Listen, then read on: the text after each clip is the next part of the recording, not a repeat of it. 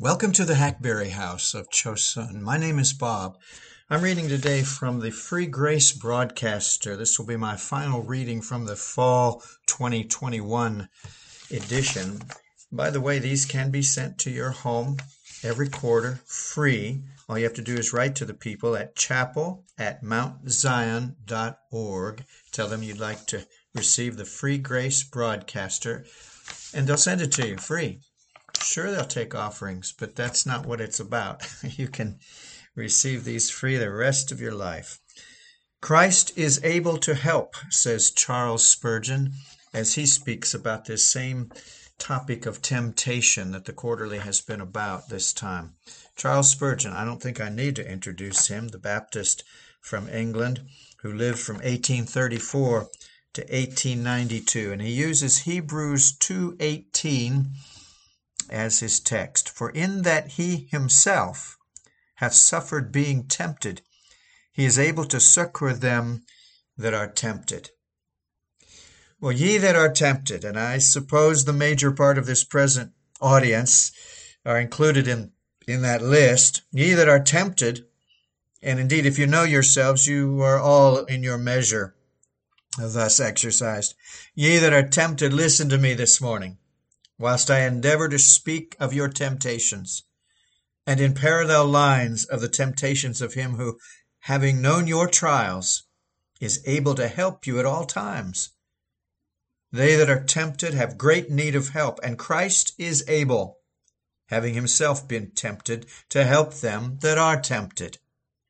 Of course, this is true of Christ as God. Apart from any temptation he has ever endured, he would be able to help the tempted. But we are now speaking in our text of Christ as a high priest, in which we are to regard him in his complex character as God man. For Christ is not only God, but man, and not only man, but God. The Christos, the anointed one, the high priest of our profession is in his complex character able to help them that are tempted. How? Well, first, the very fact that he was tempted has some help in it to us. If we had to walk through the darkness alone, we should know the very extremity of misery. But having a companion, we have comfort. Having such a companion, we have joy. Oh, it is all black about me. The path is miry, and I sink in it and can find no standing, but I plunge onwards, desperately set on reaching my journey's end. It frets me that I am alone, but I hear a voice. I can see nothing, but I hear a voice that says, Yea, though I walk through the valley of the shadow of death, I will fear no evil. I cry out, Who goes there? And an answer comes back to me, I, the faithful and true witness, the Alpha and the Omega, the sufferer who was despised and rejected of men. I lead the way. At once I feel that it is light about me, and there is a rock beneath my feet. For if Christ my Lord hath been here, then the way must be safe and must conduct to the desired end. The very fact that he has suffered then consoles his people. But further, the fact that he has suffered without being destroyed is inestimably comforting to us. If you could see a block of ore just ready to be put into the furnace, if that block of ore could look into the flames and could mark the blast as it blows the coals to a vehement heat, if it could speak, it would say, Ah, woe is me! that ever I should be put into such a blazing furnace as that. I shall be burnt up. I shall be melted with the slag. I shall be utterly consumed. But suppose another lump, all bright and glistening, could lie by its side and say, No, no, you're just like I was. But I went through the fire, and I lost nothing thereby. See how bright I am? How I have survived all the flames? Why, then, that piece of ore would rather anticipate than dread the season when it, too, should be exposed to the purifying heat and come out all bright and lustrous like its companion. I see thee, I see thee, thou son of Mary, bone of our bone. flesh of our flesh. Thou hast felt the flames, but thou art not destroyed.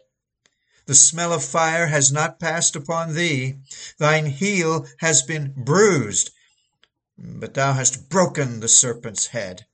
There is no scar, nor spot, nor injury in thee. Thou hast survived the conflict, and I, bearing thy name, purchased with thy blood, and dear to God as thou art dear to him, I shall survive it too. Therefore will I tread the coals with confidence, and bear the heat with patience. Christ's conquest gives me comfort, for I shall conquer too. And you will please remember, too, that Christ, in going through the suffering of temptation, was not simply no loser, but he was a great gainer. For it is written that it pleased God to make the captain of their salvation perfect through sufferings. It was through his suffering that he obtained the mediatorial glory that now crowns his head. Had he never carried the cross, he had never worn that crown, that transcendently bright and glorious crown that now he wears as king in Zion and as a leader of his people whom he hath redeemed by blood. God over all blessed forever he would have been, but as God man mediator, he could never have been praised unless he had been obedient even unto death, so that he was a gainer by his suffering. And glory be to his name, we get comfort from this too, for we also shall be gainers by our temptations. We shall come up out of Egypt enriched. As it is written, he brought them forth also with silver and gold. Psalm 105:37 so shall we come forth out of trial with, with better than these treasures. Blessed is the man that endureth temptation, for when he is tried, he shall obtain a crown of life. James 1:12. The deeper their sorrows, the louder their song. The more terrible their toil, the sweeter their rest. The more bitter the wormwood, the more delightful the wine of consolation. They shall have glory for their share. They shall have honor for their contempt. They shall have songs for their sufferings, thrones for their tribulation. Uh, but more, in that Christ hath suffered being tempted, he is able to help us who are tempted by sending his grace to help us. He was always able to send grace, but now, as God and man, he is able to send just the right grace at the right time and in the right place. Now it pleased the Father that in Christ should all fullness dwell. But where should the Son of Man earn his diploma and gain the skill with which to use the fullness aright? Beloved, he won it by experience.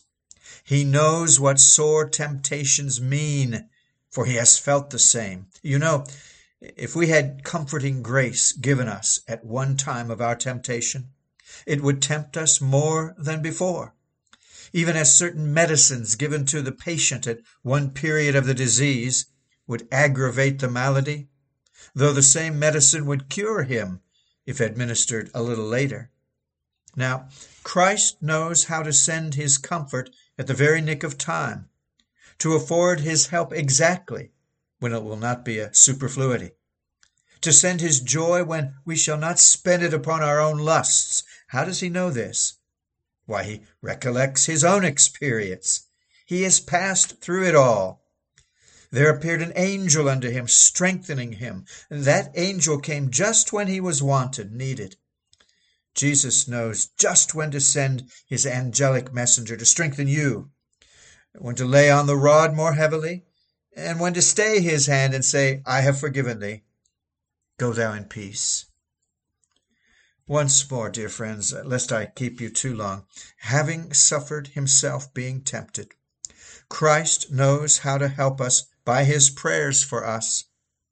There are some people whose prayers are of no use to us because they do not know what to ask for.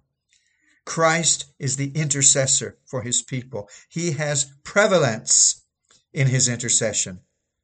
But how shall he learn what to ask for? How can he know this better than by his own trials? He hath suffered being tempted. You hear some brethren pray with such powers, such unction, such fervor. Why? Part of the reason is that they are experimental prayers. That is, they pray out their own life. They just tell out the great deep waters over which they themselves sail. Now, the prayer of our great high priest in heaven is wonderfully comprehensive. It is drawn from his own life, and it takes in every sorrow and every pang that ever rent a human heart, because he himself hath suffered being tempted. I know you feel safe in trusting your case in the hand of such an intercessor, for he knows the precise mercy to ask for, and when he asks for it, he knows how to put the words and frame the petition so that the mercy shall surely come to you at the right time. Ah, dear friends, it is not in my power to bring out the depth that lieth under my text. But I am certain of this when through the deep waters he shall cause you to go, or you are made to pass through furnace after furnace, you cannot want a better rod and staff nor a better table prepared for you in the wilderness than this my text, in that he himself hath suffered, being tempted, he's able to comfort them that are tempted.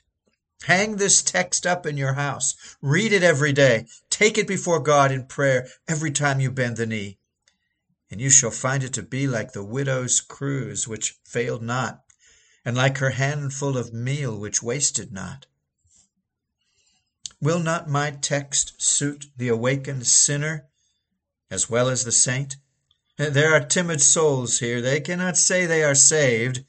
Yet here is a loophole of comfort for you, you poor, troubled ones that are not yet able to get a hold of Jesus. He is able to comfort them that are tempted. Go and tell him you are tempted tempted perhaps to despair, tempted to self destruction, tempted to go back to your old sins, tempted to think that Christ cannot save you. Go and tell him that he himself has suffered being tempted and that he is able to help you. Believe that he will, and he will, for you can never believe anything too much of the love and goodness of my Lord. He will be better than your faith to you if you can trust Him with all your heart to save you, He will do it. If you believe He is able to put away your sin, He will do it. If you can but honor Him by giving Him a good character for grace, you cannot give Him too good a name. May the grace of our Lord Jesus Christ and the love of God our Father and the fellowship of the Holy Ghost be with you forever. Amen. That was an excerpt from a sermon delivered Sunday morning, January 4, 1863. And by it, Charles Spurgeon, being dead yet liveth, right? What a man. What a message. What a messenger. Well, there's another page in this book. I just read four pages for those who might be counting. But there's a, one more page that ends the quarterly, and it's also by Charles Spurgeon. And I would be amiss if I didn't read this last page also. It's called Forgiveness for the Tempted Sinner. His text is Lead us not into temptation, but deliver us from evil. And then this short word. This prayer, he says, will not suit some of you. The prayer of Jesus here. You need not be led into temptation, for you live in it already. A man might pray to be kept out of the water, but a, a fish cannot for it lives in it. Even so, you whose native element is sin cannot pray, Lead us not into temptation. There's another prayer for you to pray before you get to this one, and that is, Forgive us our trespasses. Pray that today, and then you shall pray this other one tomorrow. Your sins are accusing you before God today. Your trespasses are clamoring at the mercy seat. I hear their cry. They're crying, Justice! Justice! Justice! Lord, smite that man! Lord, smite that man! And with hoarse voices they cry aloud, Let him be lost. Let him be cast away. While your sin clamors against you, will you not pray for mercy? Mercy is ready to hear you. The throne of grace is easily, easily, excuse me, accessed. Come before God and say, O Lord, I know that Jesus died and took upon himself the sins of all those that trust him. I trust him. For his sake, Lord, forgive my trespasses and, and let my debt be blotted out by his blood. He will hear you, sinner. And before you go out of yonder doors, your sins may be forgiven and you may be white in Christ's righteousness and spotless as the newly fallen snow. After that, then, use my text and pray to him who is able to keep you from falling. Lord, lead us not into temptation, but deliver us from evil. Amen. A tiny excerpt from a sermon delivered May 17th, the same year, 1863, at the Metropolitan Tabernacle, Newington, England. Wouldn't you have liked to have been there? Well, by reading these messages, I bring you close, but there's no way uh, that it's the same voice or the same atmosphere that you would have felt on that day. But the words are the same. Thank God he left his words. And thank God that the Holy Spirit left a whole book of God's words to the apostles and the prophets. We have so much to keep us going. Well, that's all for today. That's all of the quarterly. Next time we go around, I think we will talk start talking about the book of Hebrews. I've just finished a study on the book of Hebrews. However, I've also decided not to do that book every day. I will give you one day my study on the book of Hebrews, and may it bless you. And then the next day, it'll be Charles Spurgeon. And then Hebrews, and then Spurgeon, and perhaps another preacher thrown in there, but we'll kind of space it out just a little bit. I have other plans down the road that I'll tell you about down the road. Bless you. And of course, if these plans are not his plans, none of it will come to pass. But that is what I have in mind right now. Please look around the site while you have a few moments here free. And I, I hope you have some moments free. Look around and see the other 3,000 audios that God has given me over these 20 some years that I've been doing this and see if there isn't something that'll bless you. This is the Hackberry House of Chosun. Lord willing, we get to talk again real soon. Bye bye.